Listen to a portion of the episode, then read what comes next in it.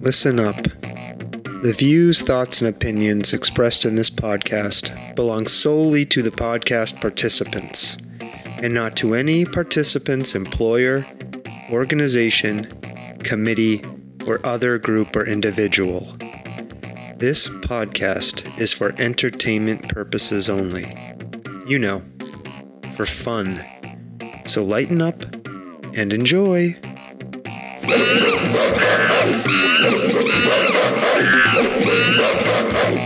Stomping Jen. Sawtooth Frank. How are you doing? I'm okay. It's good to see you over there. It was good to see you over there. You're supposed to say it's good to be seen. That's what witty people say. I'm not witty. Now you're witty in your own way. Oh, thanks. Um, we have a guest on the show. Mm-hmm. Do you know who that guest is? Mm-hmm. Who is it? Joshua Michael Stewart. Yeah. Um, he's our friend, and he is also the author of the 2022 collection of poems, Love Something. Um, and he's adding that to his um, many other full length collections of poetry, including Break Every String and The Bastard Children of Dharma Bums. Um, Josh, um, his work has been in uh, Massachusetts Review, Brilliant Corners, and Rattle, just to name a few places. Cool. So he's a published poet, Yes. right? A real poet. Yes. Um, He's a poet and he knows it. Yes, he does know it. Yes. Um, hopefully, hopefully, when we talk to him in a minute, he's not going to be surprised by that. so, um, yeah, I'm excited to talk to Josh. This is probably like his umpteenth time appearing on the show, and he's always got something new and interesting to offer Absolutely. because he's a um, he's not a new person, but he's an interesting person, That's right. right? So, but he does have new things to say usually. Yes. Okay. Otherwise, we would just play his previous appearances. Yeah. Why would we do that? No, we have to keep it current and Right. timely. But he's here, so Let's um, go talk to him. Let's play the intro music and we'll chat with him on the other side of that. What do you think? That sounds great. All right, here we go.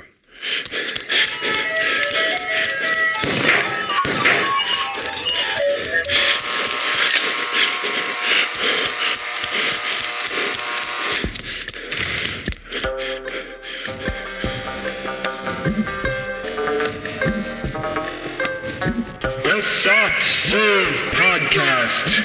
Creamy, delicious ideas without the creepy truck. Stomping Jen. We're at it again. Doing our thing. Call the Soft Serve Podcast. What are you laughing at? I don't over know. there? Just, you have this little grin on your face. Huh? Of course. I always have a grin, an impish smile, as they like to say. I just get excited to talk to you. to Some- me? Yeah, something happens. We Oh turn my on gosh. turn on these microphones and I become a little child in a candy store. And you're my candy. Get over here. Let me lick you. Okay, that's enough. All right. Thank um, you hi, very Jo- much. Hi, Josh. Sorry for that. Um, that intro. I That, apologize. that is that is fine. That's quite similar to many of your other intros. Oh boy. yeah. Um, but Our it's, it- reputation precedes us. yeah, it's really good to see you. Uh, thanks for joining us and, and coming to talk to us um, again. How have you been? I have been good. I'm just doing my thing. Uh, thank you for having me yet again. Always. Yeah, of course. And part of that part of that thing um, is getting out there, talking about your new collection of poems, uh, "Love Something." Um, Yes. yeah, so I wanted to I wanted to start uh, maybe before I start hammering you with with questions about the book and poetry and all of that stuff. If you wanted to read um, a poem for us ahead of time, I had um, been perusing through the collection, and I I let you know that there were three that I was interested in hearing you read. So I sent those ahead of time, and um, I was thinking we could start maybe with quills. If you're interested in reading that one. Uh, yes. Sure. Okay, cool. Okay. This is Quills, and uh, this was originally published in the Massachusetts Review. Um, so here it is Quills. Today, a man pressed a pillow over his seventh month old son's face.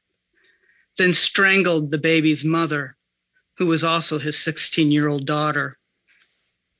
He called his mother, confessed, then drove out into the woods and shot himself in the cab of his pickup. A porcupine waddles through a field not far from my house. I've never fired a round at anything not glass or tin. But the summer after my mother loaded me on a plane to go live with my father, I spent nailing earthworms to two by fours leaned along the backyard fence. Thwacks echoed off the shed as morning haze ghosted through surrounding pines. The worms writhed as I pierced their skin. Blood and shit smeared the boards. The crucified bodies dried and curled under the sun my parents both shared. The pain we receive, the little it takes to give it tenfold. I won't measure evil out of units of illness and despair. But while the porcupine munches on clover, I'll rest on a stone wall, allow the sun to burn my neck red, my hands finally at peace in my lap. Ooh, a nice, yeah, a nice intro, nice to start off with. oh man, yeah, that's intense. Um, a lot to unpack there. Well, I picked it for. I mean, I picked it because it was intense, right? And I think it is emblematic of some of your poetry, not all of it. Um, where there's this, there's this balance between um, brutality and beauty, right? Um, mm-hmm. And as I heard you read that, um, I picked up something that I don't think I got on the page when I was reading it, and it was uh, kind of the presence of the porcupine through the different sections of the poem. Um, and I'm like thinking, and I'm not asking you to confirm this, like I'm thinking in my mind about what that might represent um, as I hear you read it. And for me, like what I'm pulling out of that is the, um, it's like I was talking about just a second ago, like this this duality between uh, beauty and brutality. Like the porcupine is this incredibly um, beautiful little creature that you know likes to go about its business, but when it gets its ass up against the wall, right, it can be incredibly um, brutal and cause a lot of damage. And I love how um, I love how the different elements of piercing like flow mm-hmm. through the through the different parts of the poem. Um, I'm still I'm still processing it, even after reading it a couple of times now and hearing you read it. I'm pulling different things out of it, which is I think is pretty amazing for me. I don't know. What are your reactions to it, Jen? What, like you said? Yeah. Sorry, I'm not good at analysis on the no, fly. It's okay. I'm not, I'm just yeah. So, um, I don't know. I'm not asking you to respond to any of my thoughts about it. Um, so I don't know, but if you wanted to, you could. Well, um, you know, I, I when I wrote it, I can't say I really thought about you know the porcupine and and all the piercing and everything. Maybe on a subconscious level, it was there because right, you also got the piercing of the worms. Yeah. So that's yeah. part of it. Um, way it was constructed was um, first of all that whole beginning part. Unfortunately, that's not fiction that's something that actually happened in Connecticut, like right over the border from here. And so I, I either heard that on the radio, like NPR, or um, read it somewhere. I must have read it somewhere. And so that was on my brain. Um, I mean, how could it not be after you hear it? Um, um, especially you, you would never think of that type of thing happening so close to home you know that happens somewhere else. And of course i, I do my daily walks at the quabbin and that same day when i was there actually around the time i wrote this there was this one porcupine that was hanging out at the quabbin and it, he was like clockwork like the same time every day he came waddling out. And um, you know i would kind of almost hang out with them. um, so I had these two juxtapositions, this horrible thing, and this peace and tranquility with this little creature on my little nature walk. And it was that juxtaposition that I uh, was attracted to. And thinking, you know, well, how do I marry these two?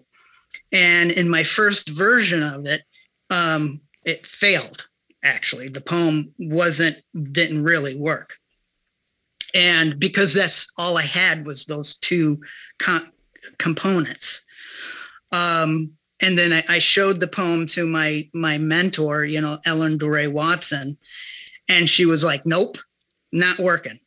And she was the one who said, "You need to put yourself into this."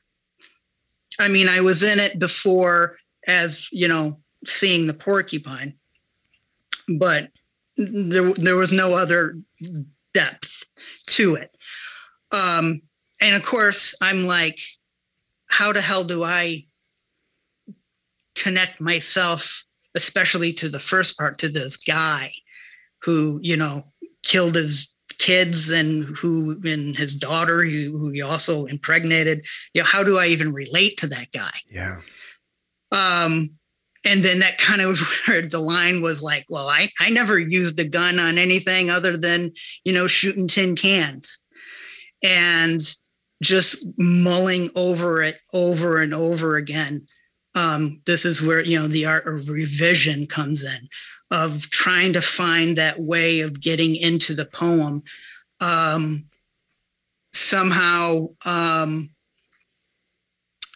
I got into you know you know which is a, uh, a trope of mine is going back to my childhood and to you know my parents' divorce, and that's how all that came about.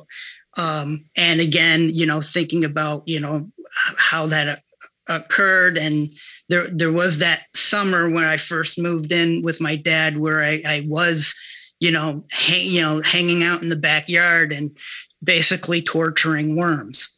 And you know, so that I made that connection. And and I was also thinking about um going back to to the original image of that of that man um you know as i get older um, you know, when, when I was, especially as a kid, I had a, and I still do, I have a huge problem with, you know, what they call black and white thinking. Yeah. Um, things are either all good or all bad.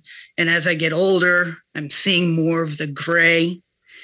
And, um, you know, when, when you, when you think of that story of that man, your first reaction is, wow, what a monster that guy must have been. Yeah.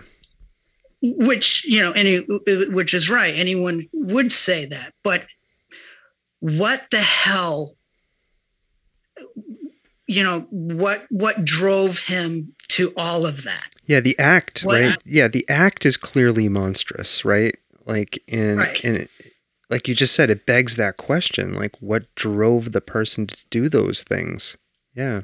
Right. And so it's, you know, that's where I kind of go to that, um, you know, the, the um, what despair or what illness was in him. You know, it doesn't justify anything, of course, but it's, um, that's where that part in the poem where in like, I, you know, I won't I won't be I won't judge of what's going on um, because who knows what else um, what despair and what illness um, lies underneath.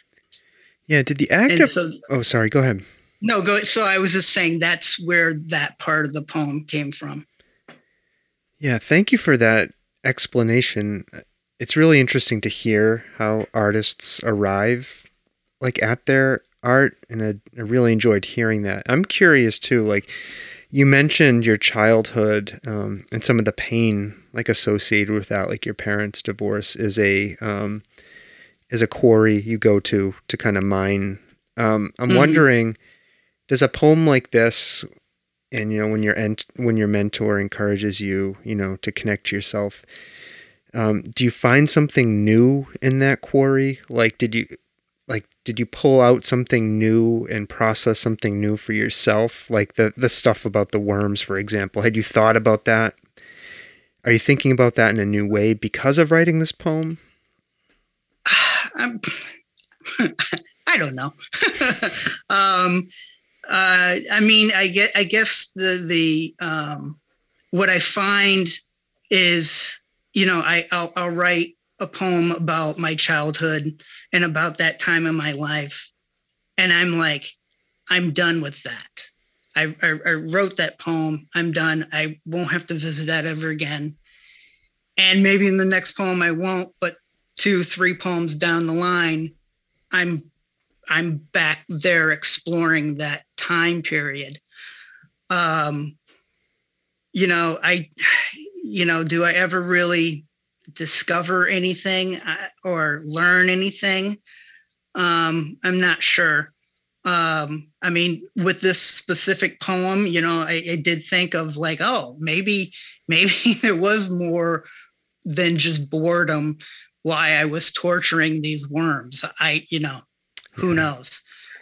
Um, so, but it, uh, yeah, what I find most interesting about that is how it just, um, when I think I'm done with it, it, it rears its head again. Yeah, it's a beautiful poem, and again, like I said, I, I love the I love the um, the balance, you know, between the brutality and the the beautiful images in it. Um, I'm curious, did that porcupine stop showing up at some point, or did you stop going to that spot? Like, do you know what? Did it just not show up one day?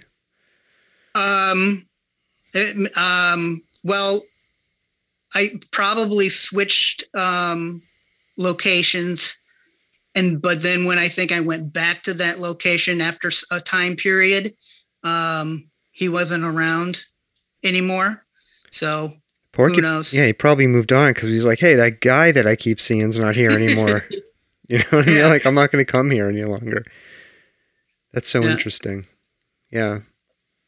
I wonder what that porcupine was doing. Eating.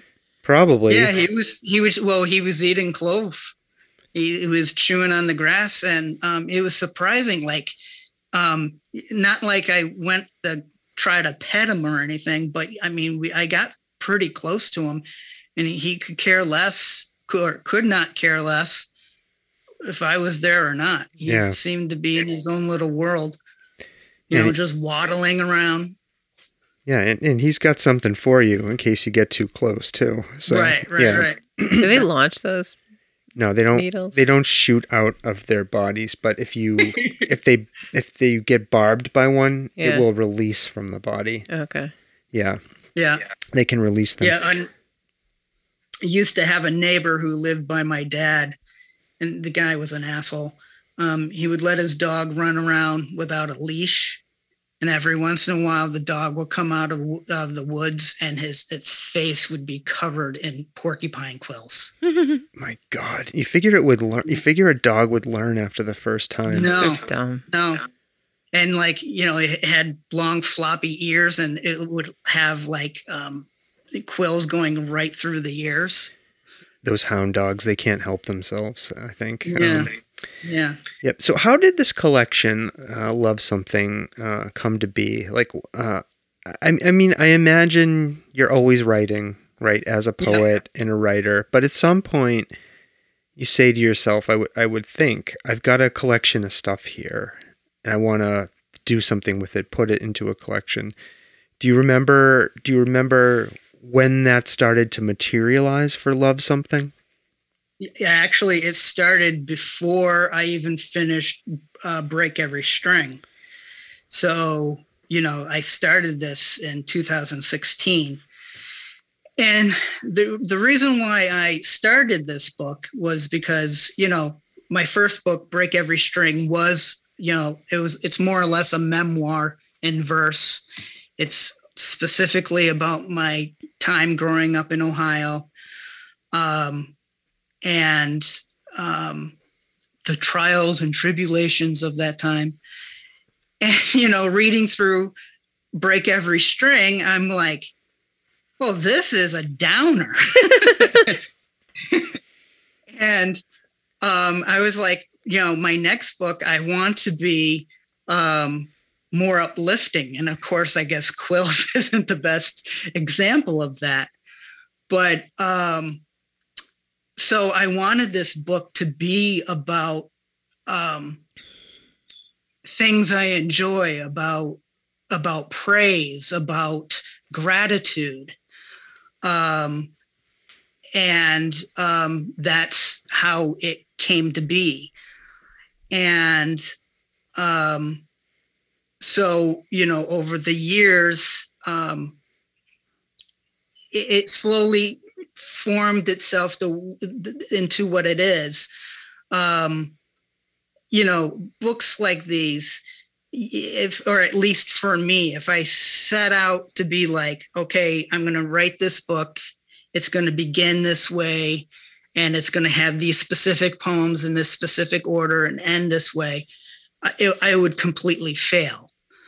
Um, I had I would have had to focus on, um, you know, as time goes on, I'm like, oh, you know, this poem fits that theme. This poem fits this theme, and um, um, actually, uh, when I had my first manuscript of this, you know, the book is what 80 pages.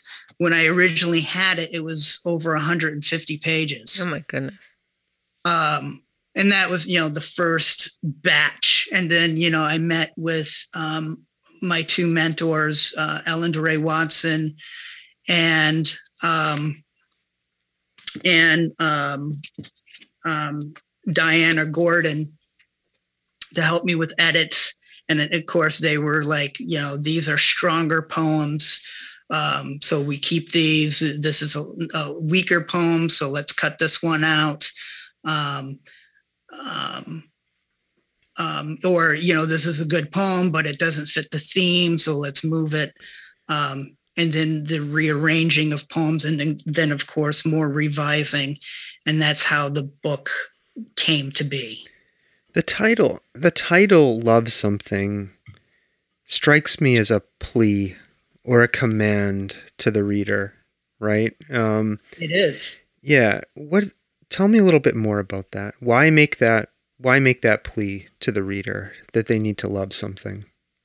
Well, that comes from in the book. There's a, a, few different series of poems within the book, and um, again, when I was finished with Break Every String, which that book took me 17 years to write, I was done with it.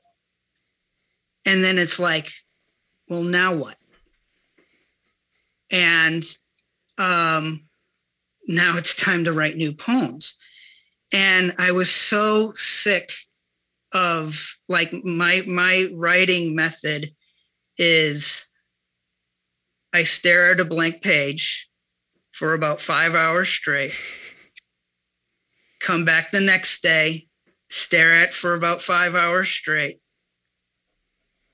The third day, I write a sentence and then I delete it. the fourth day, I come, you know, it's a long process of for me to get a poem going. And I was like, I'm so sick of staring at a blank page. And you know, I'm envious of these painters. And actually, again, I was at the Quabbin and there was a guy and he was painting, um, part, he was painting a, a Quabbin, the Quabbin, he had his little easel. And I'm like, you motherfucker. You know, you just come out and you just look at the Quabbin and you paint it. And it's, you know, not that it doesn't take work, but you got it all like right in front of you. And I'm like, well, I wish I, as a poet, I wish I had that. I wish I had some sort of structure that I can just follow and it fall through, or you know, have something to work with. You know, even a sculptor, you you have a stone, and you can like even within the the the the virgin rock, you can kind of see like the sculptor can kind of see what they're going to make out of it. With a blank page, you don't have that. Right. So I was I was trying to find new ways to write. And um I always forget the god I I forget everyone's name. I'm horrible with names. Um, that's why I have my notes back here. Um, yeah, John Cage.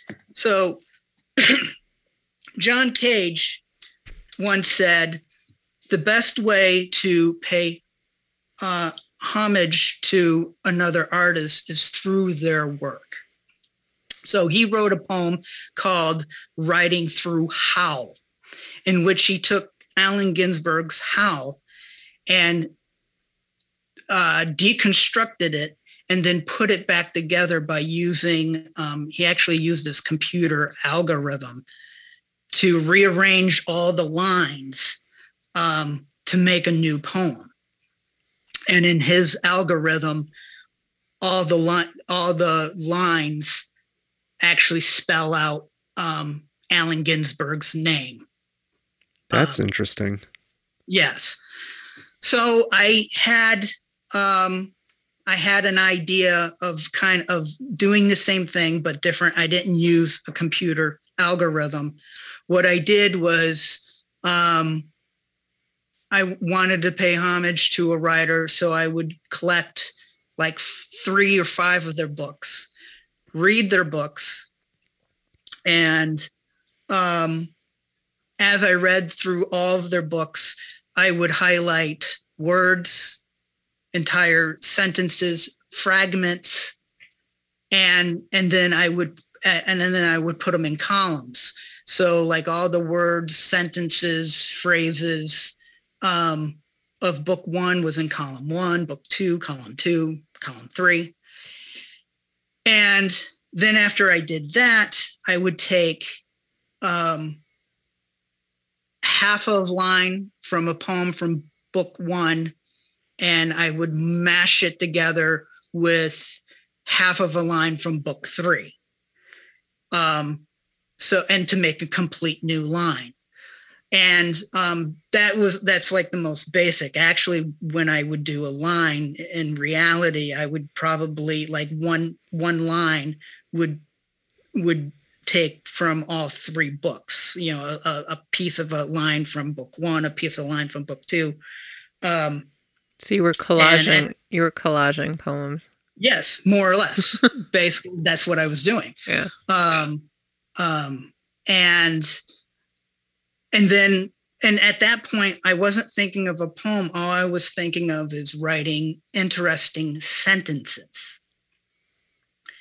And then after I have these sentences built out of all these fragments, then I started rearranging those, seeing what sentences um, connected, which sentences didn't. So I might have three sentences that, you know, thematically connected over here and I had six over here.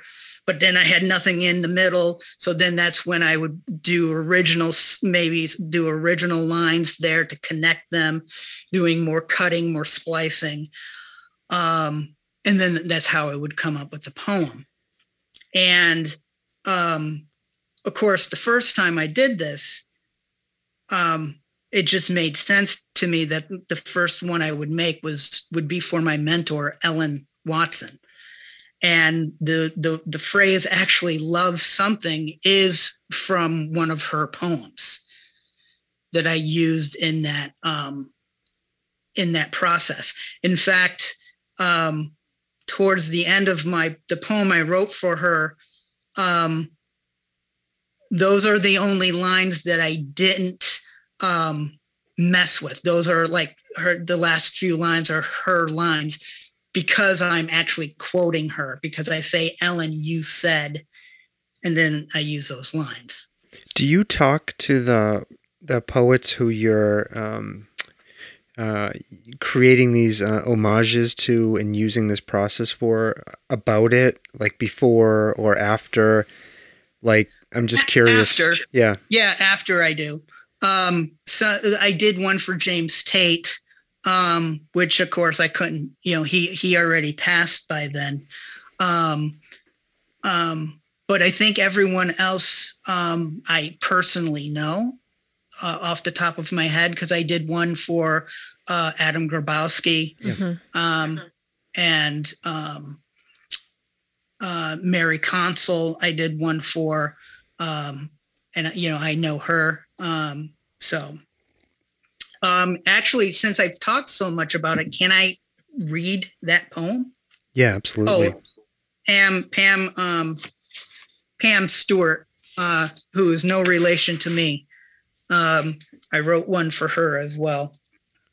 Um, so again, and this and um, this is a bit long, but um, I, I don't think it'd be too bad. And like I said, all these lines, even though I used Ellen's words, they're all my lines. Um, um, it's um, except uh, to except at the end where I say Ellen, you said, and then that is a direct quote. So, anyways, this is uh, homage by way of writing through the works of a mentor for Ellen Doré Watson. My mother never wished for her sons to stop painting the world's moans and glitters. You were a blooming brushstroke to the canvas. Like my brother, I could see the Taj Mahal in the grain of an oak pew. Unlike my brother, I'm no splinter inside the smooth wood. I know my trees. I know your barn boards and the shed moving toward ruin. I know your poems living in my lungs. Because of you, I'll notice every exploded headlight in the endless parking lot. The trouble with the space between us is it's a sadness made beautiful over time. The man who loves my mother's wonderful dark hair is all shallow breath and false teeth. My stepfather says she's a woman with an iron mind standing in an ornery river. Her outbursts are haphazard scattershot, appropriate in a chaotic universe. She says with each passing day, he looks more and more like a rusty earth mover. Bless the brain that never wanted a glamorous job. He eats her leftover donuts and heartache. If she were milk, she'd be sour on his breath. Their ugly intentions grew too big for the skin of their house.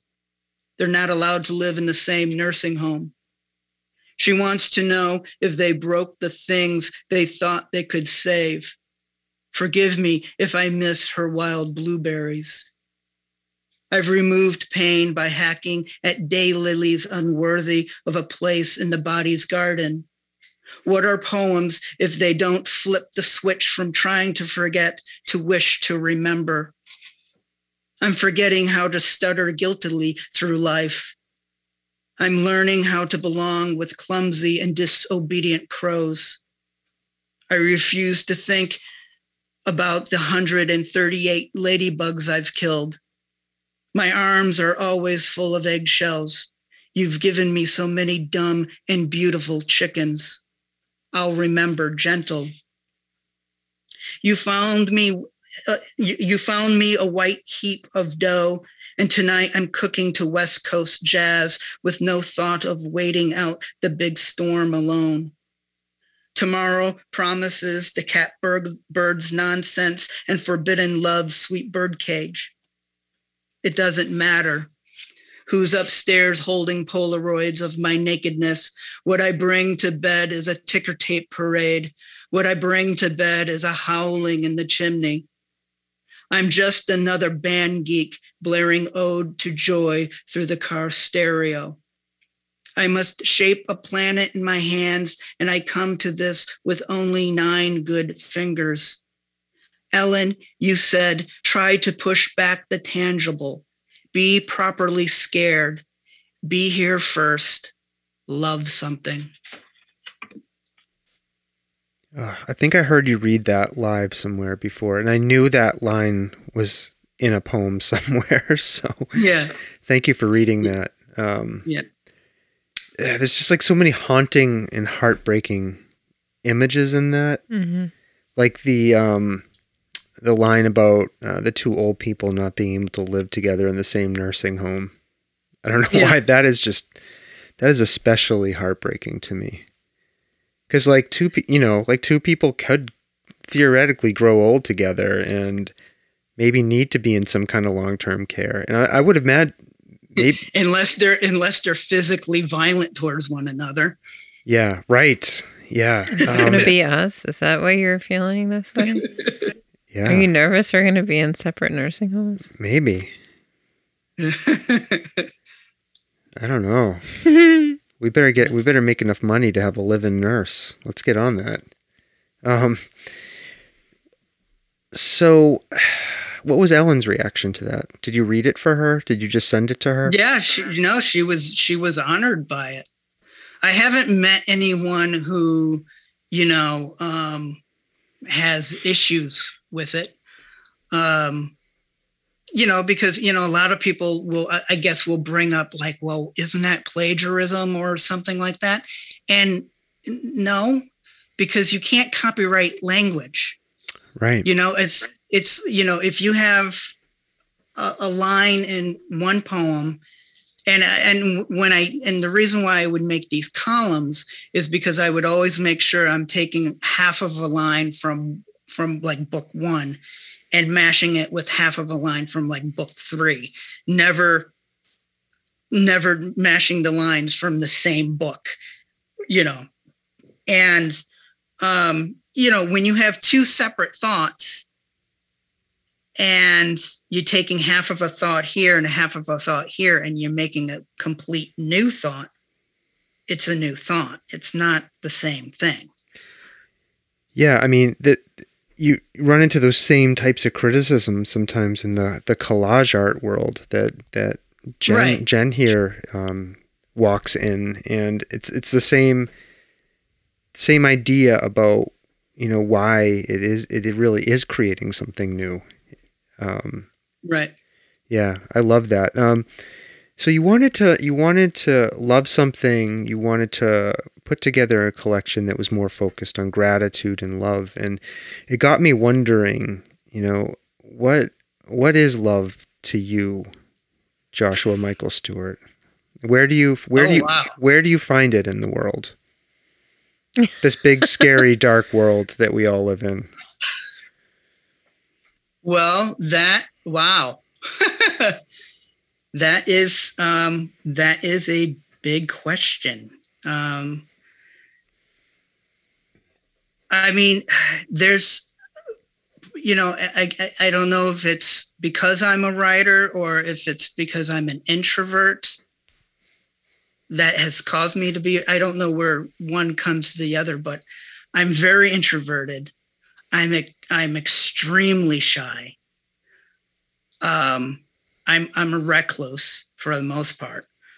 Um and i guess i have a hard time expressing love um like y- y- uh, you know it's no question you know we are friends but we almost never see each other Right. um, even w- without the the pandemic, we don't really see each other. But and and and and Chanel can vouch for this because I've said it to her many times. You two are one of my most favorite people in the world. Oh, thank you for saying that. It's it's it's honest, and um, you know, so you know, so I, I guess I always have a hard time expressing that. Maybe that's also why I wrote this book, is because um, I can put it, I can I can think about it slowly, and um, I can put it down in something that's concrete and express it um, in a way that I probably couldn't do face to face. That makes Um, sense. That makes sense. Yeah. So. Yeah. and you know i love i you know i deep like i guess what i'm saying is i deeply love my friends even if i don't see them that much and i you know i love my family you know my my dad um and you know my mom and my brother who have passed and um you know uh the, the relationships with them was extremely difficult um but nonetheless i i still love them. Um and I remember when my mom was um, when she was in the nursing home and she was in uh, Parkinson's, and she, um, of course, the way it works, when she finally wanted to actually talk about things that she refused to talk about, she lost her voice and she couldn't talk about them. Mm. Oh, what a terrible irony. Right, it was. And um um I you know and and like you know she would try to um she would try to talk but it was like it was just mush and to you know get simple words was literally took hours. And I can't remember because it, was constantly moving shifting back and forth back and forth. But at one point it dawned on me that she was saying that um, basically she was saying that I'm in the nursing home with Parkinson's because I I because she she was an alcoholic and she believed that the alcoholism is what caused the Parkinson's caused her to be in the nursing home caused her to uh, um, lose her house and because of that I didn't love her anymore. Ugh. And you know, and I, I, I you know, I was, I, I was, um, I, I, I, I mean, I understood what she thought about that, but I was like, you know, no. And I was like, I mean, there was, there's a lot you did that disappointed me, and I wish you didn't, you know, do the things that you did. I wish you took better care of your health but it, no way do I love you any less. Yeah. And um, and I remember, and I mentioned this in one of my poems where um, I had the idea of I I wrote out the alphabet on a piece of paper so she could point to the letters. And and of course because of her parkinson's like you know she instead of pointing to a or b she would point in the middle of the two. Right. so I'm like which one is it? But then again and it took like an hour. And and by the time she pointed everything out she asked do i deserve this? Ugh. And again she was she was harping on this idea that um, her alcoholism caused the parkinson's which for the record there's actually no proof that alcoholism um, does cause parkinson's. Yeah. there's there have been studies there's nothing that um, indicates that. Um, um, which again as, as i mentioned in that poem i say you know no it doesn't. Um, the only real connection it is is they found that people who have parkinson's have uh, lower dopamine levels. Mm. um, so be happy. Be happy or you may get parkinson's. Um, but and so and of course alcohol does deplete your dopamine. Hmm so maybe in a roundabout way it does cause but there's no scientific proof saying 100% that it does hmm When she asked you if she deserved it, did you answer her? I did. I said no. You know, and um, you know, because you know, you know, no one deserves that. Um, I mean, especially towards the end. And my mom was always very, very independent. Um, she never allowed anybody to help her with anything. Um, and to see her in her in her final year, um, you know, I, I wouldn't wish that on anyone. Um, but I also said no because it was a fact, or at least a fact to the point that we know that the alcoholism didn't cause it. Yeah. So, And th- and that's a different question, right? Like, do I did I cause this through my drinking, and do I deserve this? Like, I, I see those. Right. I see those as like fundamentally different questions. they are. Yeah. Um, to her, I think, to her, maybe not. Um, so, um, yeah, and it, it was it was sad too because um, we don't know how. I mean, she was diagnosed in 2016, but we think she had it um, years before, and um, it was because she she kept on falling. Mm. Um, um, and um, and we you know and of course because of her her alcoholism everyone assumed well yeah she's falling down drunk but you know now it's like well maybe it was a mix of both you know it was that but she was also having the parkinson's um It's hard to know. and of course she you know the last time she went to a doctor the doctor said you better quit your drinking or it's going to kill you so she was like no more doctors That's so the, she never yep, that's the know? solution. that's the answer. Yeah. yeah. yeah. so so she never went to a doctor and um um the the final straw was she she um it was mother's day of course i'm at work because i'm always at work and i'm like i gotta call mom and wish her happy mother's day and i call and she's hammered out of her mind and this is on a sunday at 11 o'clock in the morning. And I'm like, what's going on? And um, she's like, I, I, I think I broke my arm. And I'm like, what do you mean you broke your arm? She's like, I, I think I think I fell down.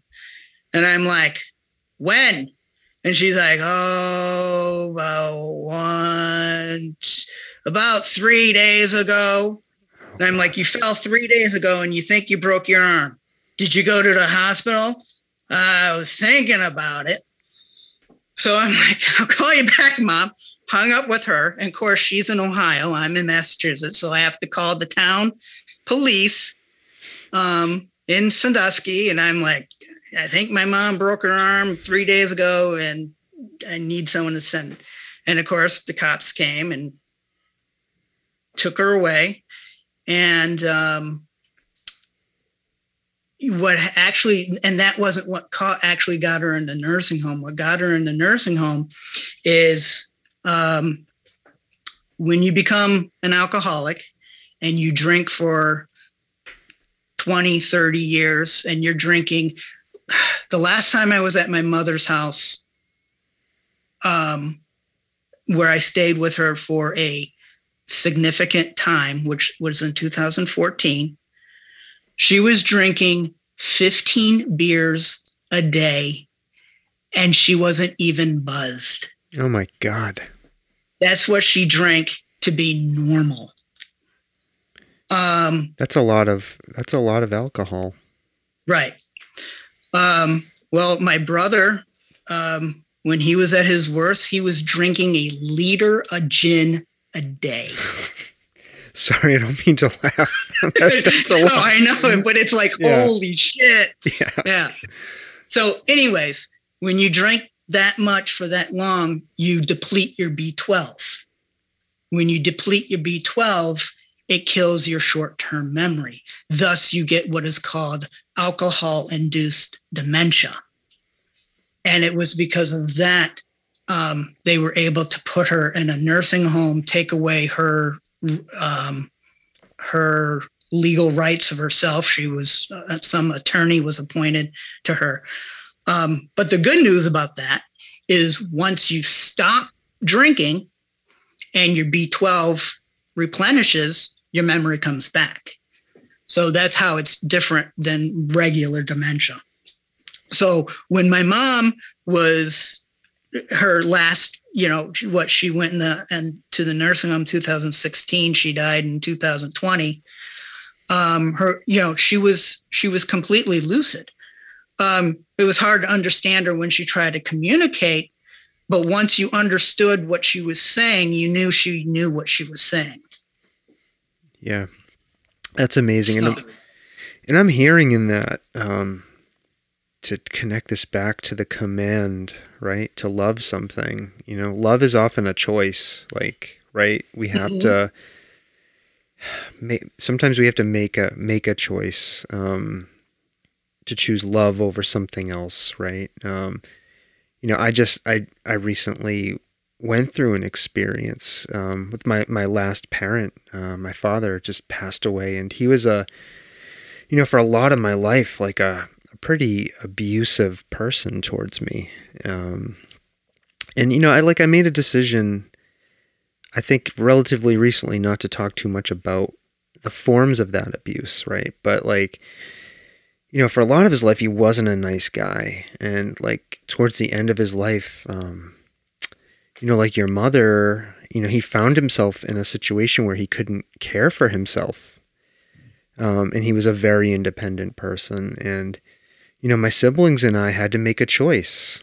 You know, we had to choose to be there for him, choose to show him love, and choose to, you know, help him, you know, transition through the death process. Like, you know, so yeah, even I'm sort of thinking about that command to love something even differently now in light of my recent experience. Right. Um, because, you know, I, I mean, there were so many times where I wished, you know, like before my mother was in the nursing home, um, I, I kind of would fantasize for that day where like she would be in a nursing home and I would kind of like stick my finger in her face and be like, you deserve this. And I'm walking away, and now you get to see my ass go out that door. And I'm sure you probably had, you know, fantasies about that as well. Many over the years, many. But then when it came push to shove, you know, push to shove, mm-hmm. I'm like, I don't want to be that guy. Yeah. And um um you know, and I, I always tell this to my clients at work, you know, when they have, you know, um, when they fight amongst each other or have interactions, um, I always tell them, be the better man. You know, it's like, yeah, you know, um, somebody did you wrong and you want that revenge. It, but, you know, it's, you need to be the better man. You want to be the better man. Yeah. Um, and I, I, you know, I'm sure you came to that same conclusion. Yeah, yeah, it's and, it, and it's complicated. Um, right, right. Yeah. Well, you know, when you when you when you mentioned that your father passed, I sent you that message, and I was like, I know your relationship with him was, and I use that word, very complex. Yeah.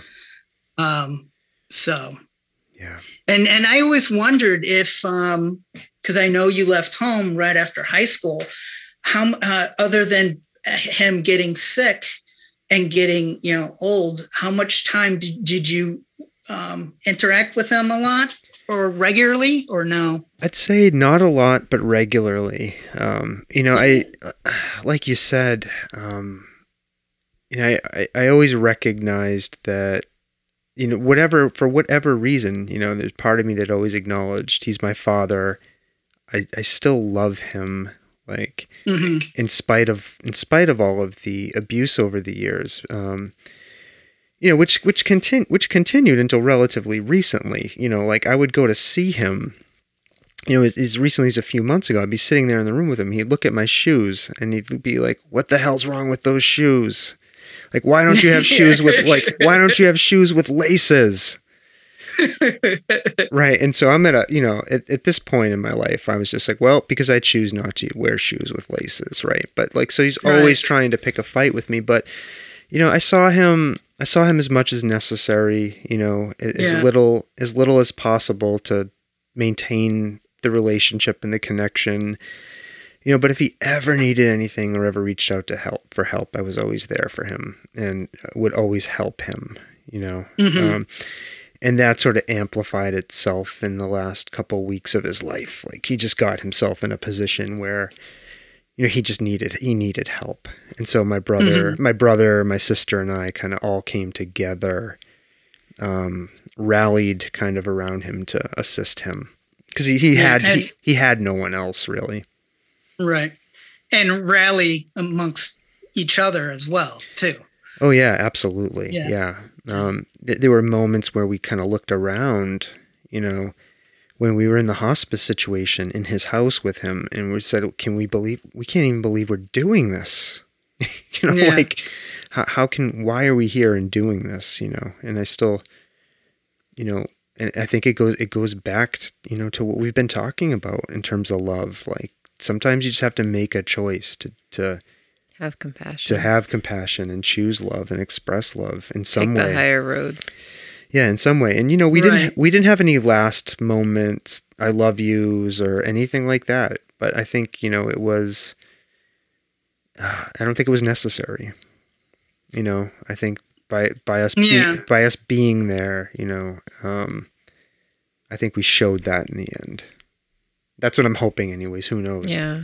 Now he's dead, I'll never know, but I mean, sorry, I don't mean to go down this road, but like even when, like all the grandchildren, like they wanted to go see him. Yeah. They didn't have. They also had a complex relationship where you know he didn't really have a relationship Yeah. with the kids. yeah, he I mean he knew who they were, but he, Right. o- other than that, he didn't really know any of them. Um Really? But when they all marched in to see him when he was in his hospital bed, and this was A This was- day before he died. this was less than 24 hours before he died, um, he was like really happy to see them, and like I, I would almost say that like he was joyful to see Mhm. them, No, it was. you know. and- Really? yeah, and they. And I said to them afterwards, I went out and talked to them. I said, "You guys just did an incredibly important thing. Like you, hmm you showed this man love in his last moments and you Yeah. you that's such a big gift to somebody who's who's dying who may not have felt a lot of love in their life Yeah. hmm you know oh, i was so proud of them Yeah. Yeah. you know i was so proud of them for doing that they made again they made that choice to love something to love right to connect it Right. back to what we're talking about here um josh i wanted to ask you um your book love something the collection of poems and i want to i want to remind people this is available for purchase um josh what's the best way to buy it the book Mm, uh, I guess the best way to buy the book would be through the um, uh, the Main Street Rag um, uh, website. Um, it is not available. Um, um, it is not available on Amazon. Um, you could also uh, get this book or any of my other books uh, through me uh, at um, uh, www.joshuamichaelstewart.com. Um, or, you know, you can, uh, there's a way on my website you can uh, reach me. Um, and I also think there are links on my webpage um, to the Main Street Rag um, Publisher. website. And my other two books are available um, on Amazon. And we'll have all of the links that um, Joshua is mentioning in our show notes. So, you know, if you're a podcast listener, if you're coming to us for the first time because you are a fan of Joshua's, um, go to our show notes and you can find all of the links there. But, um, you know, purchase purchase this book. Um, I mean, there's, I mean, you've just heard us. We've spent, you know, we've spent half an hour connecting a poem that jo- Mhm. that Joshua read, you know, to our lives and and thinking about it and deconstructing, you know, meaning from a, a poem. Um, so there, there, I mean, these are, um, th- these are really works of art with a lot of meaning in them. So I encourage you to buy the book and support uh, Joshua's work. Okay, listeners, please do me a favor. Buy the book. Buy the book. Buy the book. Do it. And and you know, I put my money where my mouth is. I'm holding up the book for Joshua to see. It's right here. We we bought it. So, um, all right. So what I was going to ask you, Josh, uh, before I got off on a tangent, was I noticed that the book is structured in three sections. Do those sections have any particular meaning? Um, not really. Um, it's it's just kind of to um, break things up. Um, for, you know, for the reader, uh, each section isn't like its own theme per se. Um, you know, this the same theme kind of runs through the whole whole book. Um, my my other book, um, um, the bastard uh, children of Dharma bums, the the sections of that are, are more defined. Um, but in this in the, in this book, um, there is no. They're just broken up to to to break up the reading for the reader. Okay. Thanks. Yeah, I'm always searching for meaning. So I was curious. I was curious if it meant anything in particular. Um, what's what do you find as a writer? Um, I think I might even know this answer now after we've talked. What like what is the most challenging thing for you to write about? Is there a most challenging thing like when you think about I'm going to write about I'm going to write about this particular area and I, I really don't want to but I feel I need to like is there something? No. Um I mean what what is difficult for me is always the beginning to get um a poem going. Um and usually um you know i i can't it, it, usually it doesn't work where i'm like i'm going to write about my childhood if i thought about writing my childhood i'd go completely blank and i'd be like i would swear i never had a childhood because i couldn't remember anything. Um um so thematically i don't have a problem. It's just always getting something rolling. Um, once I got get something rolling, I I I I I go wherever the poem wants to go, and whatever you know, there's nothing off limits. I don't write love. It's ironically um, with this book, I don't write what you would normally call like love poems, like romantic poems, like roses um, are red, violets are blue. Yeah, yeah, or you know. Um, um, I, I I've never even I don't think I've ever written a poem like that. Um, you know, or like written to like, you know, a girl or whatever.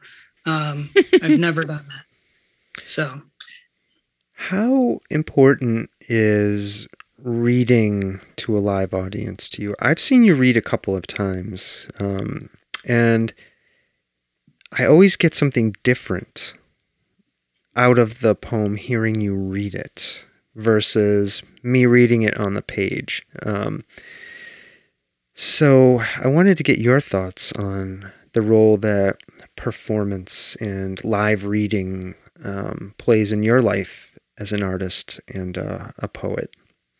I, I do readings. Um, it's to me, it's part of the job.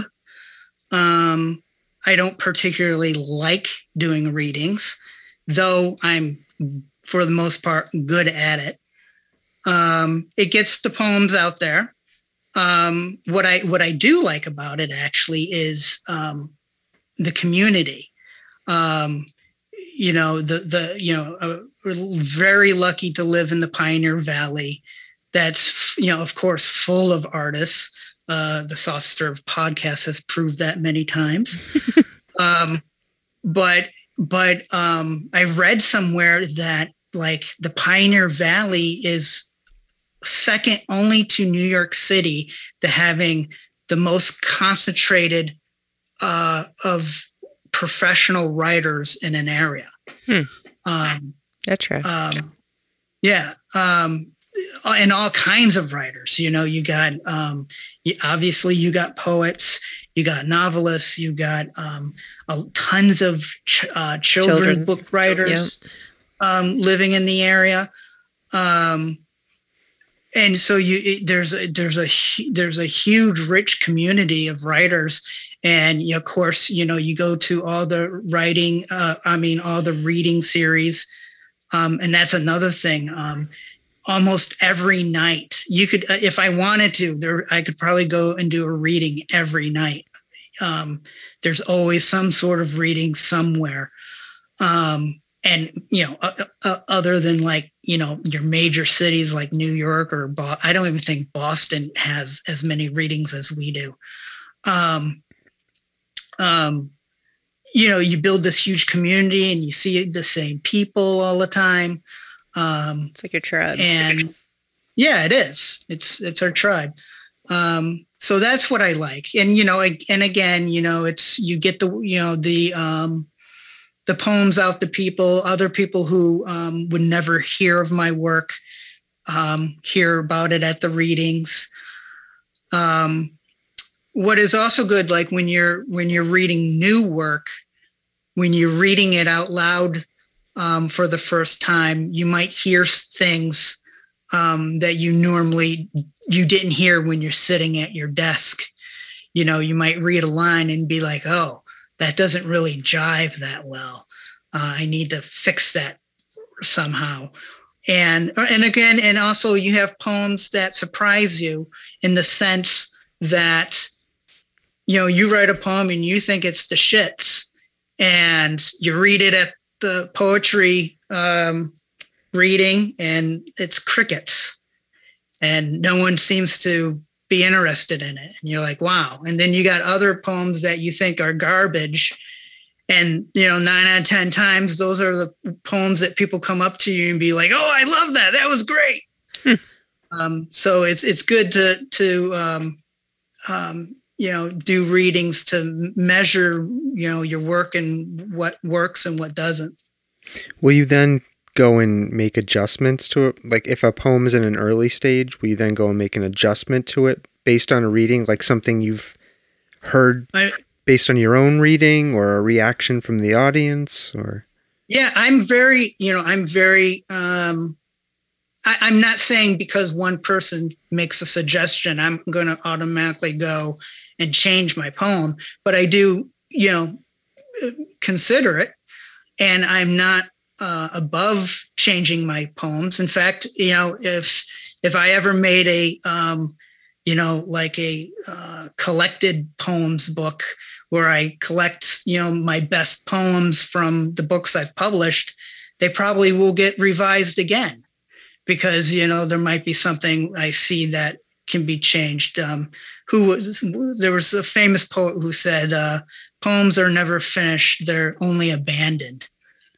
You know, so um, you know you're always revising poems. Um, they're never finished. That's so interesting. Um, but I'm yeah but i yeah so I, i'm always open for suggestions. And you know if you know you know there, there's the commercial 101 people can't be wrong. So if you know enough people say you know this line isn't working then it's you know maybe it's a good chance the line's not working. So. What has writing and putting together love something revealed to you what did you learn from putting together this collection? What did I learn? I don't know. Do I ever learn anything? Um, yeah, I. What did I learn? Jeez. Um, I learned that writing books of poems are a pain in the ass. uh, that's a big thing I learned. Um, I, I guess I learned that, um, um, geez, I really don't know. Um, and that's okay. I mean, we're still early in the the uh, I think birth of this book to the world, right? Yeah, uh, you know, I guess uh, I, you know, I I'm always afraid to turn into that type of poet where you write about one thing and um, and that's that's all you write about. Um, so um, you know after i wrote break every string and again that was a memoir about my time growing up in ohio and my family life i was so paranoid like oh um, you know is that is that it? Is that all i have to say? Is that all i'm going to be able to write about? And is my next book just going to be more of that? And of course you know a lot of my family um, um, is is in this book. And um, i touch in those elements in this book but it's it, it's broader.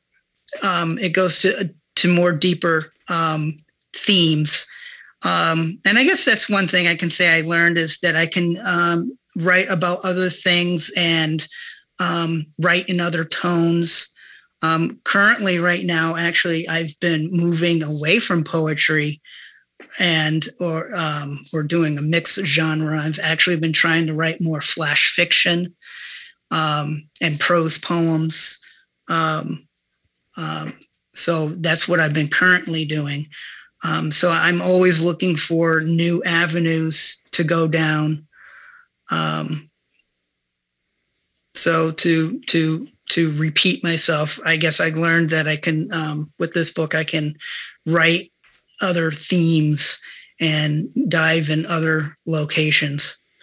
I love that. It's something, I don't know. I mean, I've dabbled in different forms of art over the years, and I think it's something I always wonder, like, too, like, can I do something else? Am I capable of doing something else? Right. And often it requires a little pushing outside of your comfort zone, right? Like to mm-hmm. to get there and it's a little scary at first, like pushing those pushing beyond what you thought your boundaries might be. Um, but I think that's wonderful. I can't wait to um, read more of that flash fiction and prose um, prose poems. The prose poems, yeah, yeah, that you're working on. Hopefully, yeah. hopefully, well, like this, hopefully they'll come out in a collection or something at some point. Maybe. right now, I got right now I got actually two books going. Oh, I have a, I have a book that is a, like a collection of um, prose poems, um, new and uh, old, um, and more flash fiction. And then I got my uh, another book that's going to be more of my um, uh, Japanese um, style um, uh, poems. So my haikus, my tankas, my haibuns. Um, both books are probably at least five years in the making, um, but I'm working on both of those at the same time. I love that. Yeah, and there's a lot of prose poems. Like in "Break Every String," there was only one prose poem, but uh, in "Love Something," there's actually quite a few prose poems in here. And I've always been a what they call a narrative um, poet. Um, you know, most of my poems um, are have story in them. Yeah, definitely. Uh, right. Um, you know, it, not that I don't have any what they call lyrics, um, but I don't write those as much um, I, I think in stories, even in poems, I think in stories. Um, There's a lot of uh, characters like in your poems, right? I mean, this yeah. this is this is, and hopefully you won't bristle at this comparison, um, but there's a uh, there's an element you know like what bruce springsteen brings to songwriting kind of the, mm-hmm. the very character driven like down to earth yeah. uh, real like stories. And like i don't know i feel just for me because i'm a huge bruce springsteen fan like i don't know yeah. i feel some of that in your work right. like you know. Right. Well um yeah um um, and not so much Bruce Springsteen, but one of probably one of my biggest influences on my writing that isn't even a poet is uh, the folk singer Greg Brown. Mm. And um, a lot of his songs are very character driven. And of course, there's not a poet alive um, who isn't, you know, didn't become a poet because they couldn't write songs like Bob Dylan. you know, I mean, you know, that's really, that's part of it. Um, you know, um, you know, Bob Dylan is same thing. I mean, all his his his um, songs are you know character driven and very narrative. Um, yeah, um, I think this is a good transition to what I wanted to ask you about a little bit. Was just your your your music is really important in your life, um, and so I wanted you just to talk a little bit with us about the role that music plays in your life and how important that is to you. Yeah. Uh, well, what I like to say is poetry is my wife and music is my mistress. poetry um, better, yeah, poetry better watch out. Uh, yeah. Well, you know, the thing is, is, you know, um, it, it's uh, my, my artistic journey has been a long one. I've known I've wanted to be a writer since the age of six and, um, you know, at first I wrote little short stories um, that usually consisted of me rewriting uh, Sesame Street skits. Um, then I wanted to be at some, at some point, I wanted to be a playwright, and I would force all my neighborhood friends to be in my play And then when they refused to be in my play, I said, fuck you guys. And I said, I'm going to become a, I'm going to become a puppeteer. And there I could write my own plays and act them all out and I won't need y'all. And um, then, um, and then, and, and I guess in junior high, I got into music more and more. I wanted to be, you know, um, back in 1987, I was a huge heavy metal fan. So I wanted to play, you know, uh, electric guitar like all the heavy metal guys. And um, then I got in high school and someone could play guitar better than me. So I switched to bass. Um, so I became a bass player. And then around sophomore year, I um, uh, my I met my well I knew him from before, but I really became friends with my uh, my best friends uh, Scott Graves, who was a saxophone player. Also, he got me into also a guest on our podcast. Yes, that's true, yep. and uh, um, uh, he got me into jazz, and um, I saw the movie. It was it's actually a um, I recommend it. It's the movie's called Bird.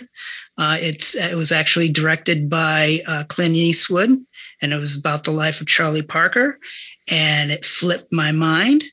And I've been an avid jazz fan ever since. Uh, we Scott and I had a jazz quintet for years. I actually, when I went to UMass, I went to UMass and I was a jazz composition major um, whole shitstorm about being a music major in college. I won't go into that. That that's would take too long.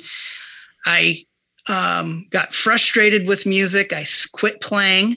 I actually quit playing for 12 years. Um, that's where I went back to actually writing, writing, and I got into poetry. Um, I got into poetry. The where I really got into poetry was um, again, um, I went to UMass Amherst. My my best friend Scott went to um, UMass Lowell. Lowell is where Jack Kerouac is from. Um, Jack Kerouac had a huge connection to jazz, and that's how I got into Jack Kerouac and how I got into the beats was through jazz, really. Um, and um, and then when I was at UMass, uh, there was uh, a poet Charles Simic has a book called Walking the Black Cat. And the only reason why I picked up that book was because the book cover actually looked like uh, like a jazz like a jazz album cover.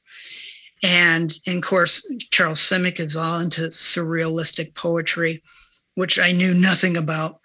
And I remember just flipping through that book and reading those poems and just being again um, just like the, the, the the that movie bird co- completely flipped my mind and I, I was like this is what poetry could be?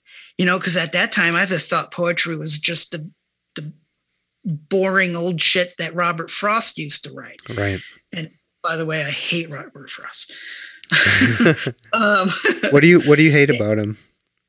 I, I, I, it, it just bores me to death and you know, and I and I, I, I, I, it's not so much I hate Robert Frost, but I hate what the public school system has done to poetry, um, because you know we nobody reads poetry anymore. The only people who really read poetry are other poets. Um, even even if you're a nationally known poet, if you sell like two thousand books, you're doing excellent. Yeah and that's nationally known. Um, you know, and you know, and if people, if kids were reading Charles Simic, if people, if kids were reading uh, James Tate, Billy Collins, Mark Doty, Sharon Olds, um, and so many other contemporary poems when they were in high school, rather than this old dated stuff that they can't relate to, they would be reading more poetry. Anyways, I digress. Um, so I got into poetry. Um, I didn't play for 12 years.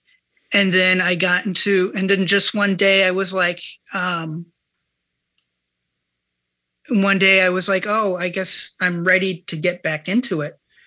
and um, my dad had a banjo that he never touched, and because by then I sold all my instruments, um, and I just started tinkering with this banjo, and then I got into it, and I and it never, it never left me. Even even those twelve years when I wasn't playing, you know, where you know people will you know when they're trying to sleep you know there's that old thing where you like you count sheep Yeah. i remember on times when i couldn't sleep again when those 12 years where i never laid hands on an instrument i would go through my scales. I would go through my you know aeolian my dorian my phrygian my lydian my mixolydian my locrian and um, go through my blues scales. And, and and i and so you know i thought when i when i grabbed the instrument i'm like ah it's going to take me years to get back to where i was. And it was like within a week i knew i was back to right where i was and of course then i bought a bass and now i have like i have two basses i have five banjos one's Wow. electric banjo and um and a ukulele or a few ukuleles. I have like three of those. The only thing I don't play is guitar. I just play all the other string instruments, Are these- guitar. Are these like electric basses or like a upright? No, you no, don't have I don't an- have. I don't have an upright. I have Okay. an acoustic. I have an acoustic bass guitar, and I have a electric bass guitar. Okay. Yeah, and I have an electric banjo, and then all my other banjos are, you know, your resonator. Um, Yeah. However, with all that said, I haven't actually played in over a year. Um, But you've been I- busy composing. Um, in a recent yes.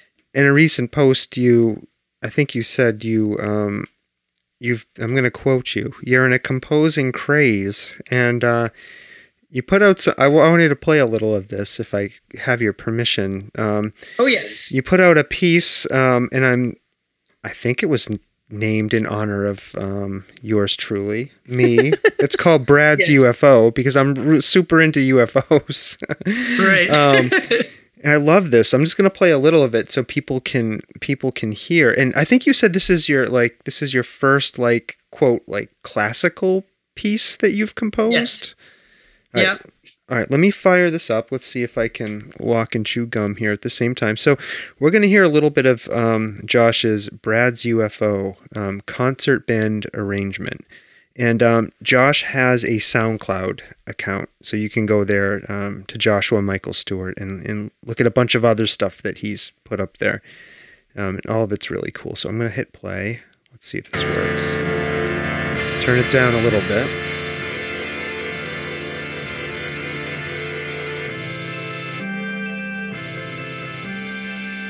I love chimes.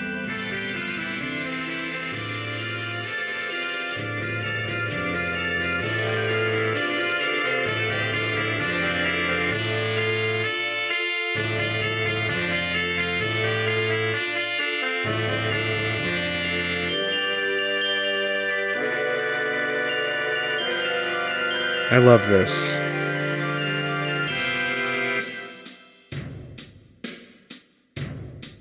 This part's awesome.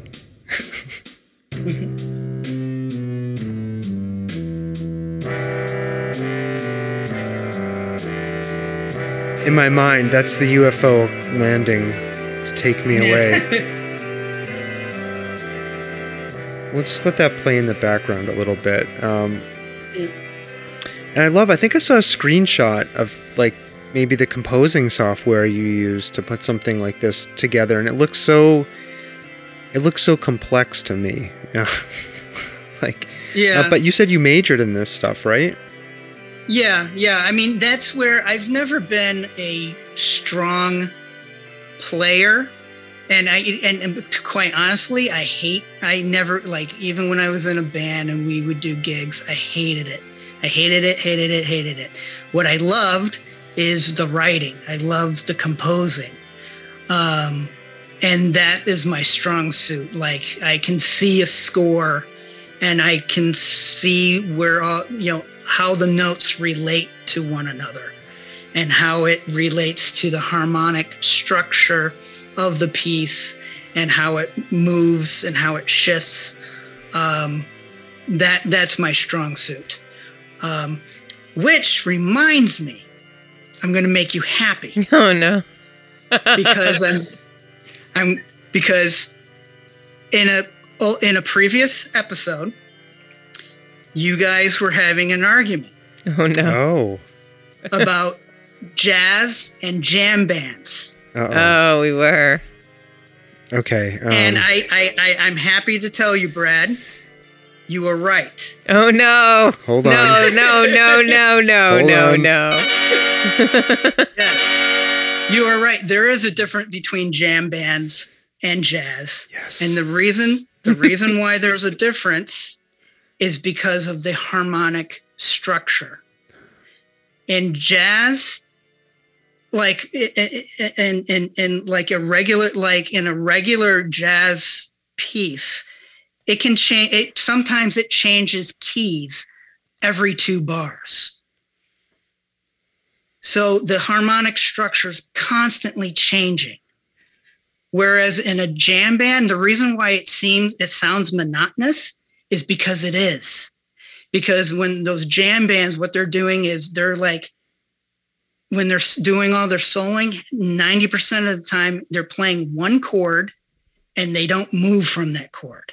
Huh. It's just like A minor for 17 minutes straight or they might do what they call a two five, which is like a, a two and a five and a two and a five and a two, which is what you hear in like um, the Doors. Um, uh, light my fire. Yeah. Do do do do. All it is is a two and a five and a two and a five, and which is would be like a D minor to a G7, a D minor to a G7.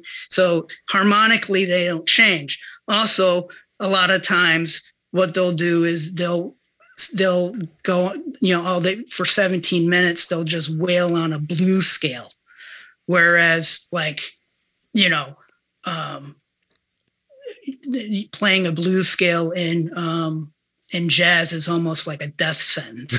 Um, you, you, you, I mean, they do, they do play, um, they do play blues notes and blues scales, but they don't, they n- would never like rely on it. They use like other scales like Mixolydian or, you know, uh, Dorian, you know, the, the Miles Davis's um, song, So What is all based on the Dorian scale.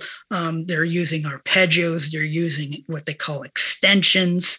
Um, so, so basically, the reason why jazz is different is because harmonically they're constantly changing, whereas in jam bands they're usually not. They're usually on one note or one chord, and they just lay on that forever.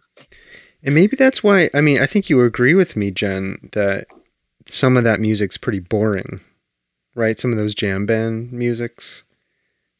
You don't agree with me? No, it's all awful. Okay. All right. So maybe, I think we, That's why I don't listen to it. I think we just heard why. And I, Yeah. it's interesting. And like, I think I only know this intuitively, but now that I hear you explain it, it makes sense to me. Like, right.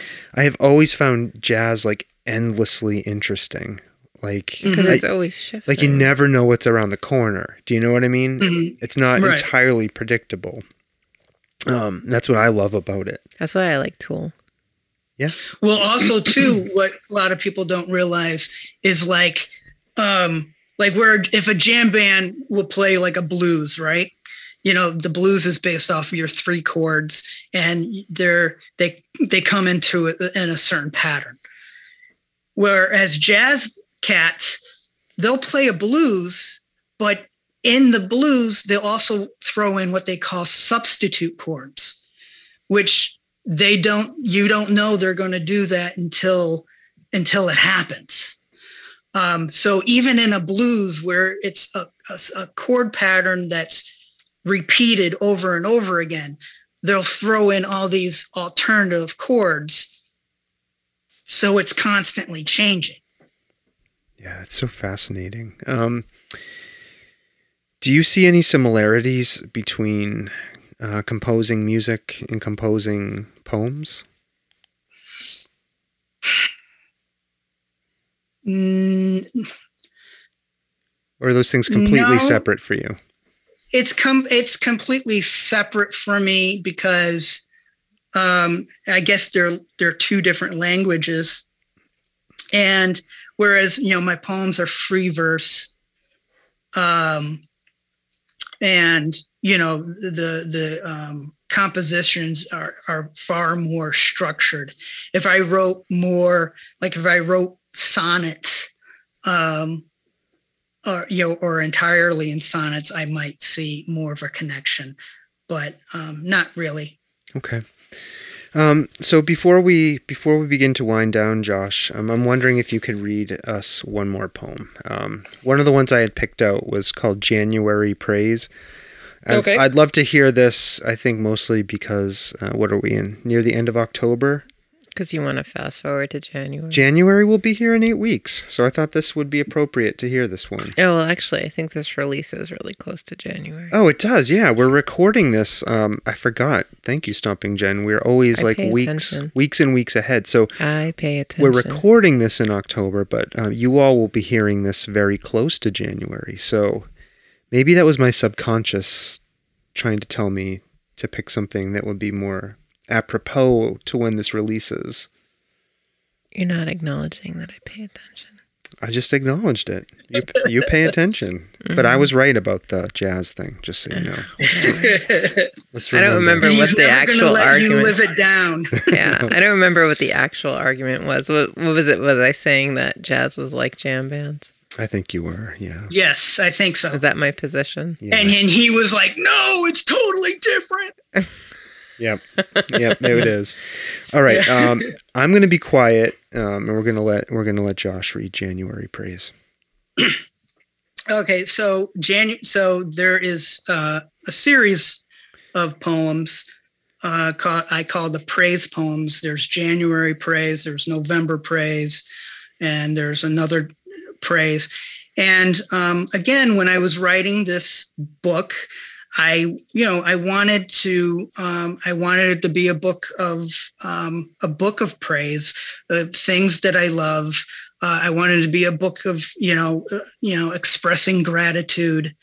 Um, and so to do that, I, I started this series of um, poems in which I basically um, uh, would write, you know, what I did was for the entire month, I would just write down all the things that I'm grateful for.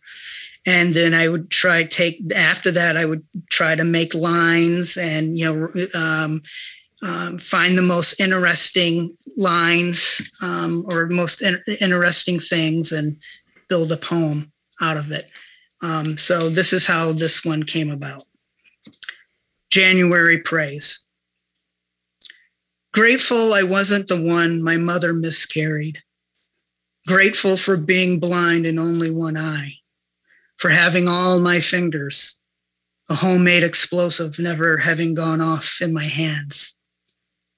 Grateful for coffee soaked into my mustache, for slow breaths and refrigerator hums, for the smell of old books, the sound of the turning page, for the field recordings of Alan Lomax, for blue notes and metal slides across guitar strings.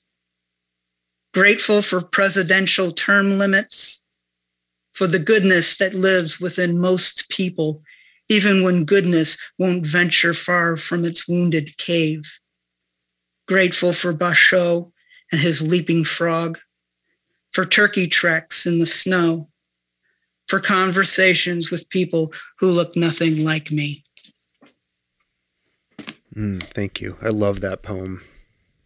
Thank you. Yeah, I again, it's the um, I don't know what it is about me, like setting up these almost um, uh, somehow very qualitatively different feeling images in my mind. Like I love the image of uh, the goodness that most people have, but it's you Mhm. know, but a lot of our goodness we carry around wounded, right, and it's hiding, you know, somewhere, somewhere not too far back in our caves where you know it, it can get out Right. it can get out but we're not you know enough of us have been wounded enough times where we don't let it all the way out all the time like i love that I love that image. I've just been thinking about it ever since I I I read that uh, some time ago. And then I love like I love the simplicity and the beauty of the turkey tracks in the snow. Like hmm I just I don't know. I don't know what I'm trying to say, Stomping What are you trying to say? I'm just you like the poem. I'm responding to what I love about this. Poem. I think poem. you like the poem. Yes, I did. Thank you for reading it. yes. um, Yeah. So, um, anything else you wanted to to make sure we touched on uh, during this conversation, Josh? As we- Anything else that Brad was right about that I was wrong about? I mean, everything, everything, Jennifer. Well, I guess I I want to I want to point out that what are you doing? Uh, Josh is turning Talking around, turning around, and looking at his gigantic, beautiful cat. Oh, come yeah, my girl. Um, do you notice that your mood changes between your your episodes where it's just you and Jen, and or where you have a you have a guest? Um, probably. Um, I'd be really interested in your thoughts. yes, I want to hear what you have Um, to say about that. You are far more negative when it's just you and Jen. Yeah, I mean, that tracks. yeah, that does track. Jen is like, Jen's like, that's my lived experience. Yeah, Yeah, I mean, but I have a theory for that. yeah, please. I think the reason why is because you're you're you're comfortable with her and you're willing to be vulnerable with her. Yeah, I mean, I think you're 100% right. Let me give you this. I mean, I, I think that's Yeah. it. I, I've said this before. I mean, and it's one of the reasons why I'm lucky enough. Number one, I have a, a spouse who will do this with me, but um, there's nobody I feel I can be my truly authentic self with more than Jen. Mhm. Right. And unfortunately, that truly authentic self is negative. it's not all negative. um, No, it's not. no, but uh, and you know, with guests, uh, you know, a lot of times, like a lot of guests, um, I'm meeting for the very first time, Yeah. right? And Right. they're they're people, you know, I I don't know, and I'm trying to like. Connect with them. Th- there's Right. that, there's that, and I also have the philosophy like, um, when somebody is gracious enough to give their time to us and their mental energy, like I really try to treat them like a guest. Like, and you know, I don't, Mhm. I'm not interested in like going after them or bringing them, trying to bring them down. And I, I share, Right. I tend to share a lot less of myself in that because I want it to be about them. Like with with you, Josh, we've known you a long time. I think I've known Josh longer than Yeah. I've known you. You have, yeah, and Yes. you know we and I can. I feel I can probably be myself a little bit more with you. Like Yeah, you know, I don't know, Yeah. yeah. but not that I'm not myself with those other people. It's just like um, It's a different part of you. it's just like a you different part of me. compartmentalize more. Right. Yeah. Right. Right. Um, Right. And, and But I think yeah, go ahead. you know because I've, I've heard you guys say that like um, people have either told you or written in that they like the um, they want more episodes of it's just you two Yeah, and i i, I mean it's I, the reason why is because even when you guys bicker with each other you can clearly hear the love between the two of you Aw. oh, I love that. Thank it's, you. tr- It's true, and I and I think that's why people love to hear it because you can always hear the love between the two of you, even when you guys are aggravating each other. Well, that tracks. Yeah, that tracks. And And every and what I what I love is when when Brad will say something like off the wall or obnoxious or whatever, and Jen, you just completely bypass it. like you like, go, yeah, we don't need any of that. "Anyway," Yes. mhm. and then Yeah. you go into something else. although sometimes I'll get Jen in a corner, and then you'll just hear. No, no. What the best part is, is you can actually hear her eyes burning into you. yeah. You can actually hear her staring at you. Oh yeah. yeah. Imagine what it's like sitting in this room with her. Oh boy, Yeah. Um, fun Oh, that, that's the other one. That's the. Oh boy. yeah. Uh, um, well, thank thank you for asking about that. well, as one of our dearest and oldest treasured friends, Yes. we love to hear it. So thank you for that. Yeah. Um, any anything that you're working on you wanted to to to bring up or make sure we hit upon? No, no. Okay. I'm just. I'm still working. I'll, I'll. I'll hit you guys up five years from now when I get a new book. Well, you're welcome anytime. Yeah, absolutely. All right. Um, I know we've asked you we've asked you our routine ending questions before, so I'll just leave those off the table and just No, no, no. You got to ask. you want them. ask. All right, we'll ask again. Maybe there's new answers. All right. Um, okay. So, um, Josh, what are you doing these days uh, for fun? How are how are you reconnecting with yourself? Um, what do you like to do to just disconnect and and be with yourself? You can't say masturbating. not a damn thing. No, um, uh, you know, I'm not good with fun. Uh, when I when I when I when I allow myself to have fun, I immediately uh, turn around and be like, you know, you're not working hard enough. You need to get back to work. Um, so fun for me is a minimum. I'm always working. Even when I'm having fun, I'm like, can can this be a poem? Can this be a story? Um, but besides that, I do like to take my walks at the Quabbin. Um, I do that almost daily. Um, I uh, I don't watch a lot of TV, um, um, and usually when I do, I fall asleep within 15 minutes.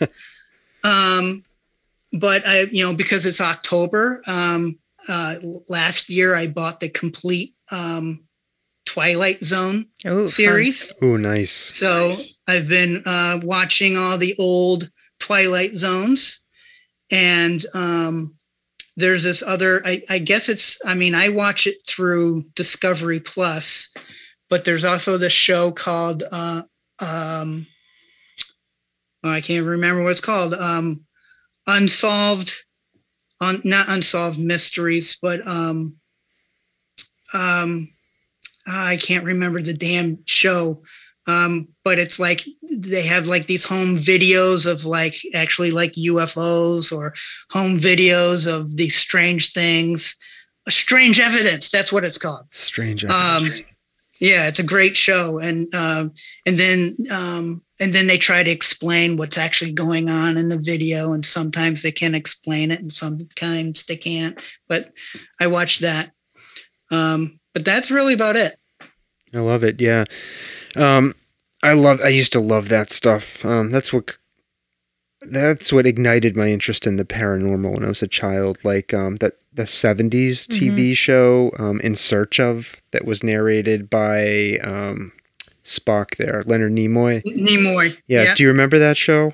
I do remember that. Yeah. And Ripley's Believe It or Not. Yes, that one too. Yep. And Yeah. then and then in the '80s, Unsolved Mysteries. You mentioned it with Robert Yeah. Stack. I loved that show. Yeah.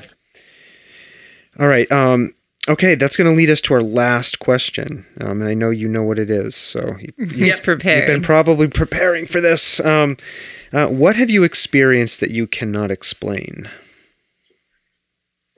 Um, well, a couple of months ago, if you asked, I would I wouldn't have an answer, but now I do. So um, this one might have been a month ago now. I was I like I said I take my my walks at the Quabbin at the Windsor Dam, which I know some listeners won't know that, but it's it's a dam, it's a park. And I went there uh, around eight o'clock in the morning. I do my hour and a half um, walk, and um, n- nothing, nothing eventful happened. Um, sometimes I saw a moose there. I have come face to face with a bear there. um, porcupines. Um, but that day, nothing. And I was driving home on Route 9 and um, and I was where and I turned down what is called Anderson Road. But before I do that, there's this farm and these high weeds, and all of a sudden, maybe 20 feet in front of my car, maybe a little more. This thing came out of the uh, out of the weeds, crossing the roads. And at first, when I first saw it, I was like, "Oh, that's um, uh, a coyote." And the only reason why I thought a coyote was because coyotes have crossed in front of my car numerous times. And I'm like, "Oh wait, that's not a that's not a canine. That that's a cat." Oh wow. And I'm like, "Oh." So I'm like, "Oh, bobcat." And then I'm like, why does it have a long tail? Why does it have very short hair? Why does it stand two feet tall? Why is it about three and a half feet long? And then by the time it crossed the road, I realized I was looking at a mountain lion. Wow.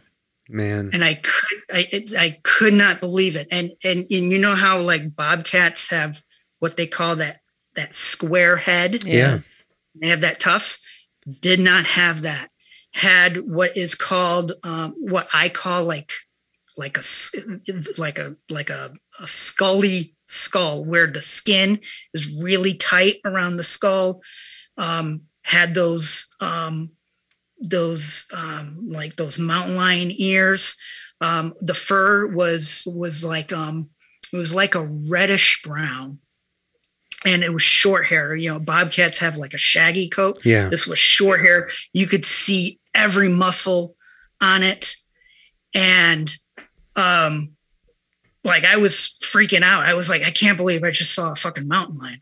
And so I got home and I, I called the the wildlife people and I'm like, I saw a mountain lion. I'm not lying, I swear to God. and and they're like, Well, did you take pictures of it? I'm like, no, I was driving.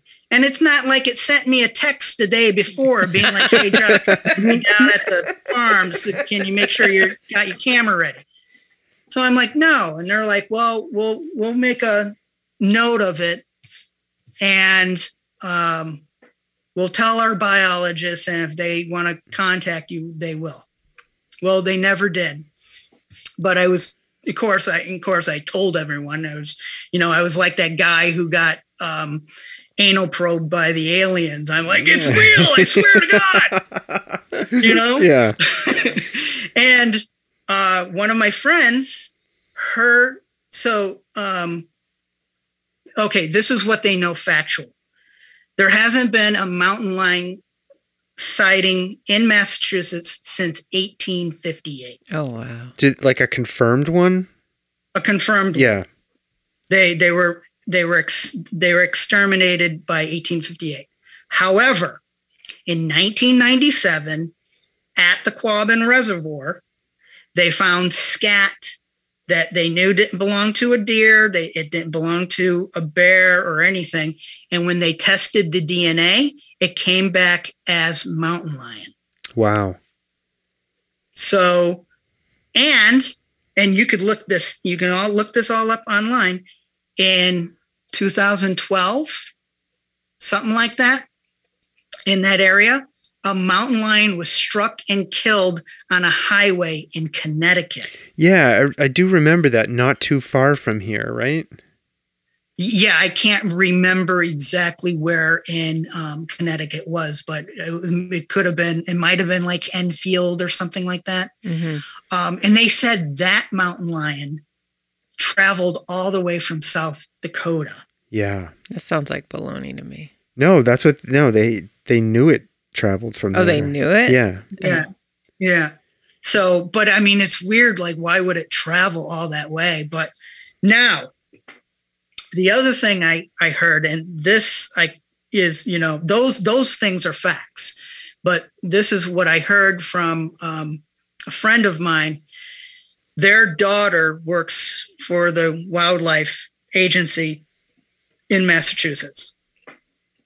and she was telling her mother that when she first got her job, that they told her, "You're, you know, you're going to get a lot of reports that of sightings of mountain lions," and they said unless there are videos or photographs, completely ignore them.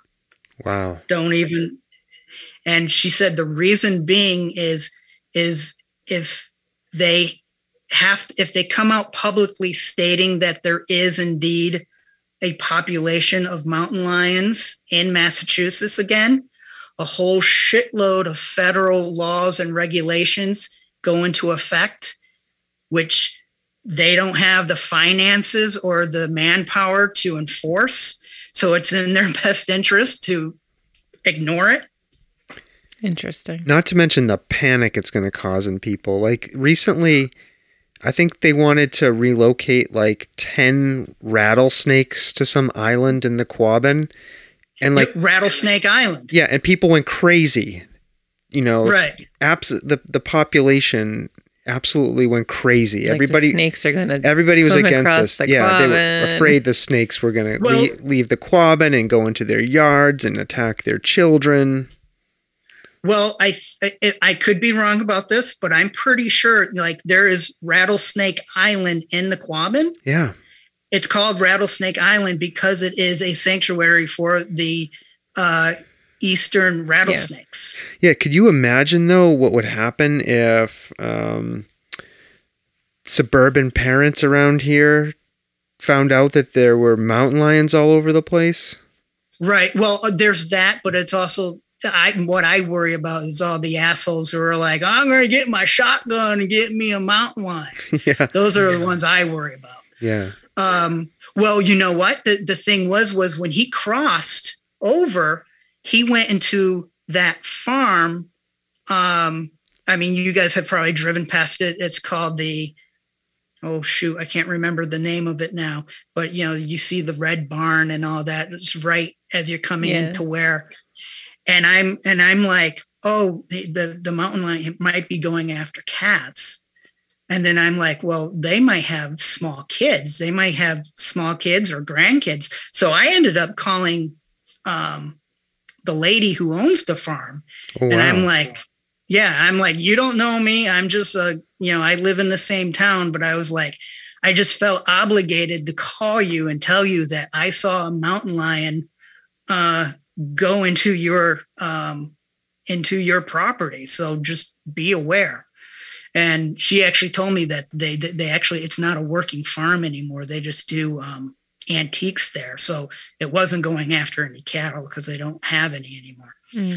but um um so Mountain uh, lions. i just i was just like yeah i just felt obligated and um all i can say is um unlike you brad i i'm not um i don't believe well i know there are ufos whether they're ufos that have little green men in them Yeah. I, I i i doubt i i don't i don't buy into bigfoot or any i don't his- board the loch His ness poor dreams. Ow! Yeah. I'm dying. Yeah, but I but I know what I saw.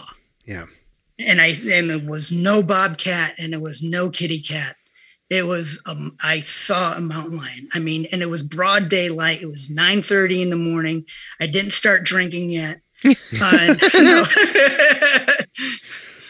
Um, wow. Well, th- thanks that's for all I can say about it. yeah, thanks for sharing that uh, with us. And I don't, I don't put it past it being a real possibility. Uh, you know, and I for, you know, I sort of buy into the reasons you expressed about uh, authorities not wanting to admit that they might Mhm. know about a reproducing population here. You know, Right.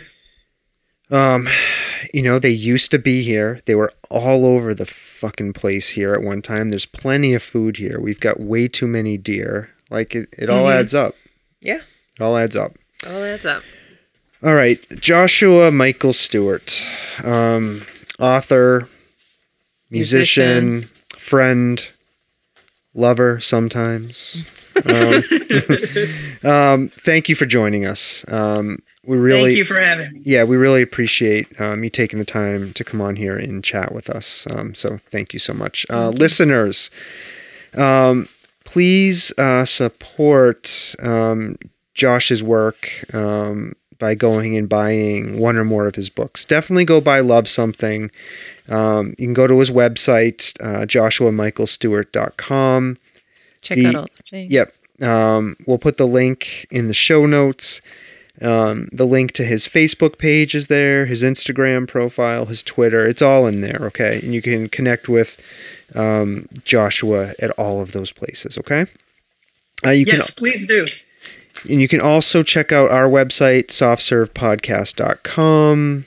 Uh, you can see some of the the episodes we have featured on there. You can learn more about Jen and I, uh, that kind of stuff. Um, anything else? We do have a donate button. We have a donate button if you want to throw some bucks our ways. That's fine too. Um, but you know, You can also just leave us a review. leave us a review on Apple Podcasts. Send us a message. Send us a message. If you want to be a guest on our podcast, you got it. You're covering all the bases. please let us know. Yep. We'd love to Um, talk to you.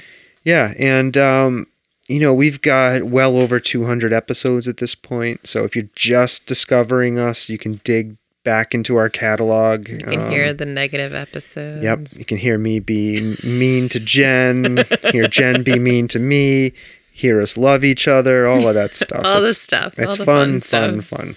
Okay. Lighten up and enjoy. Yep. All right. Well, we're gonna go around and say goodbye now in our own, whatever way we all deem fit for ourselves. Um, let's start with our our honored guest, Josh. Um, I'm gonna turn it over to you to say goodbye. Okay. Uh, thanks for having me, and uh, goodbye. All right. I love it. Stomping Jen. Adios. All right, you're back to adios. I love it. I love adios. Okay. Um, uh, everybody, uh, we do love you, and um, bye now.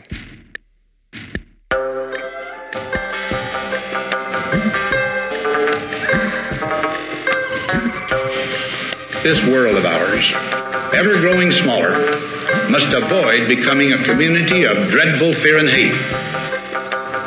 Those who have freedom will understand also its heavy responsibility.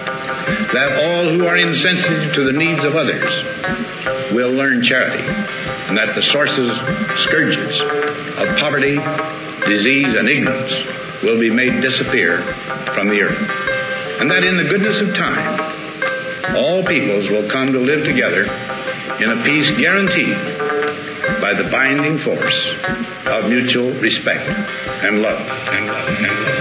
I shall never cease to do what little I can to help the world advance along that road.